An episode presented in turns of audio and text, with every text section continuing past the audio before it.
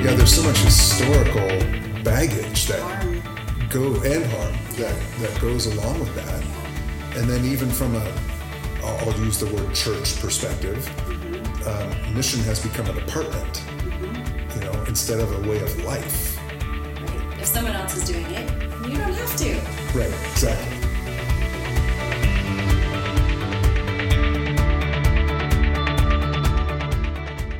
Hi, Joy here. Thanks for joining us for the Communitas podcast. Today, you're going to hear another one on one conversation with Geoff and I. We're going to talk about mission and discipleship.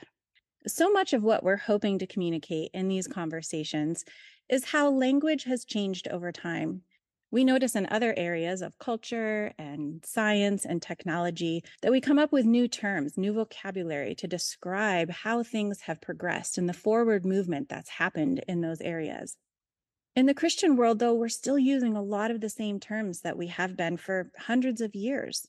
We're kind of stuck in the Newtonian age, so to speak, where everything's about nouns, material object, the tangible world, things we can touch and see and feel. It used to be that words that were nouns were really helpful. But now we've progressed so much and we think of various concepts like systems biology or quantum physics. And the words that are being used are more about energy or movement, relationships, and interactions. And truly in Christianity, that's what we're trying to talk about too. We want to find ways to communicate the movement and energy and action of mission and discipleship. Mission and discipleship aren't static, they're not nouns. They're verbs, they're action, they're energies, they're ways of being. We want to communicate about the action that those words are being on mission is a more accurate way to encapsulate what we mean, but maybe there's something even further. Can you think of a word that would really communicate what mission and discipleship means to you? You can find our contact info in the show notes, and we'd love if you shoot us an email to let us know what you think about mission and discipleship and what we talked about last time with regards to church. Tell us what you're thinking. What words are you using? How are you finding accurate ways to communicate what you mean? join the conversation and we'll take any of your ideas and chat further about it on another one on one conversation with Geoff and Joy. Mission. Okay, mission is a pretty loaded word. Big word. How, how do you think most people perceive quote unquote mission today? Not well. Hmm. In what ways? It just brings up all the connotations of colonization, bringing our culture and to another space and forcing it to Hmm. exist. Hmm. I think that's the main the main thing. I wish there was another word and we could just delete Yeah, that from the English language. yeah.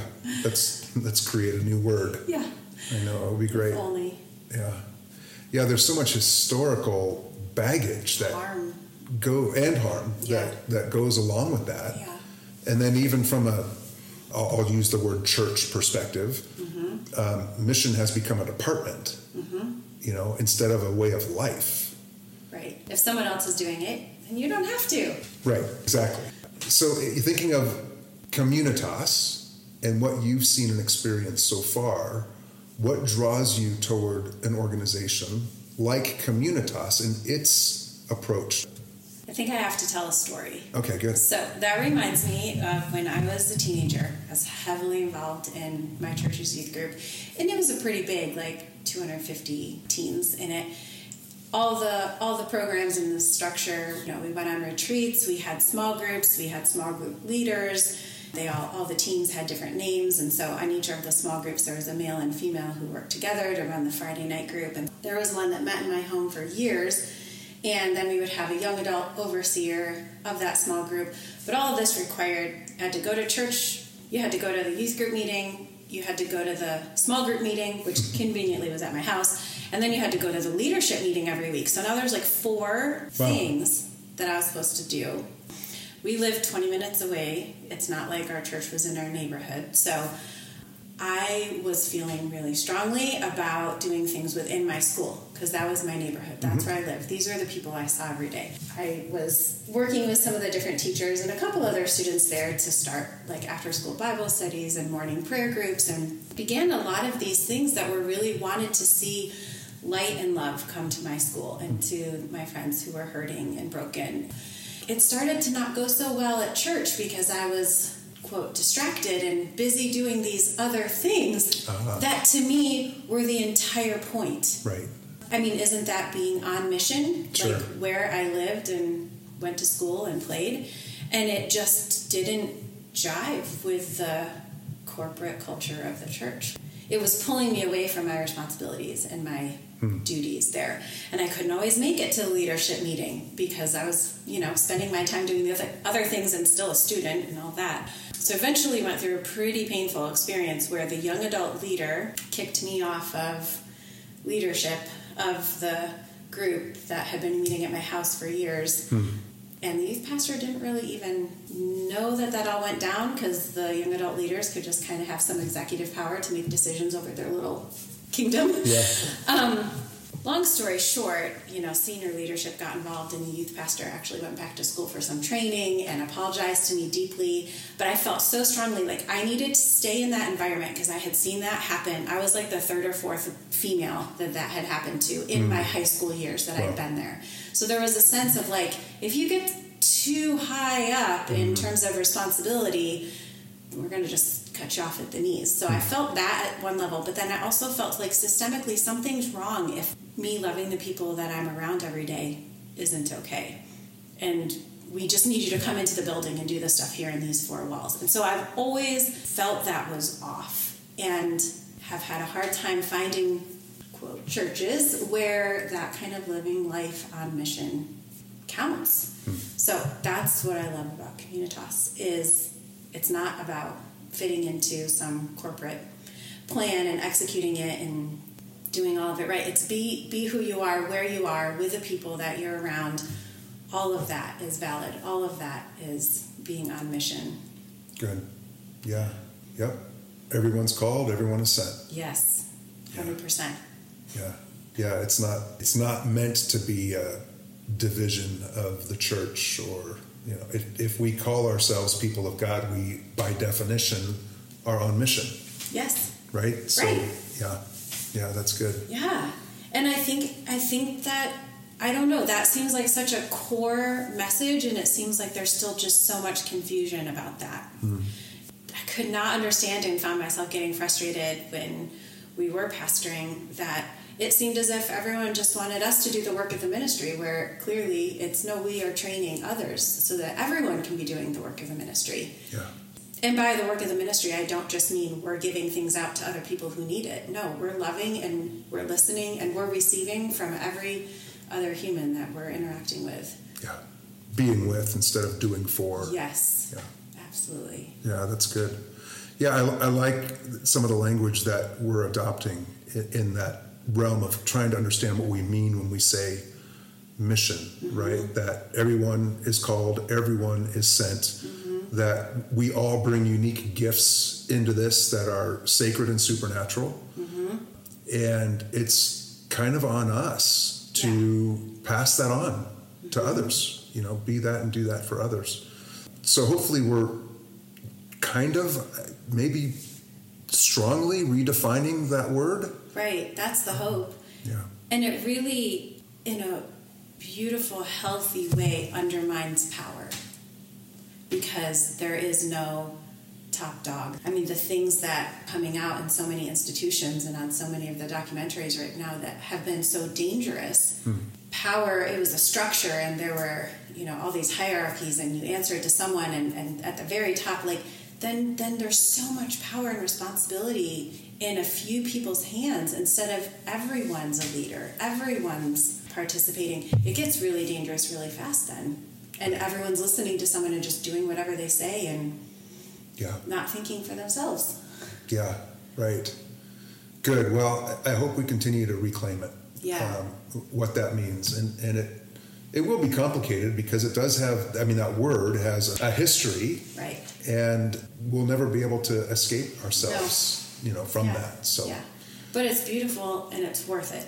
Yeah, good. Well, let's pick one more word, shall we? Okay. Discipleship.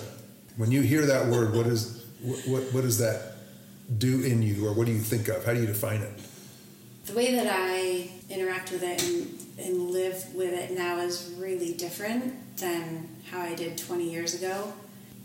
In the past, it felt like a lot of programming, a lot of, yeah, I have to become a little mini version of someone else, and hopefully I find an okay enough someone else that I don't mind just yeah. copy and pasting. Now, I think it's of walking alongside someone as you both are helping one another become the best version of yourself that there is. That's usually uncomfortable and very long term. Right. Doesn't happen quickly, doesn't happen in a once a week meeting. It's yep. really organic, really living with. What do you think about? Yeah, that's good. It is such a loaded word. To me, it's discipleship isn't a program, and I don't think it was ever designed to be programmatic. No. Although I have benefited from and, and have used writings and tools that help to coordinate some of what we would think of as discipleship. Yeah. But to me, discipleship is a lifestyle right?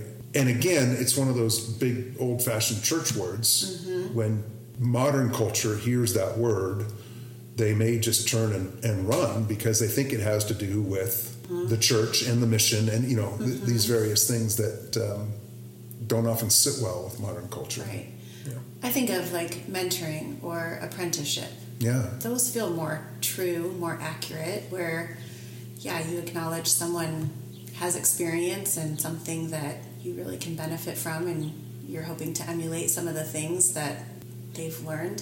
So you don't have to go through all of it on your own. We can stand on each other's shoulders. Yeah for sure.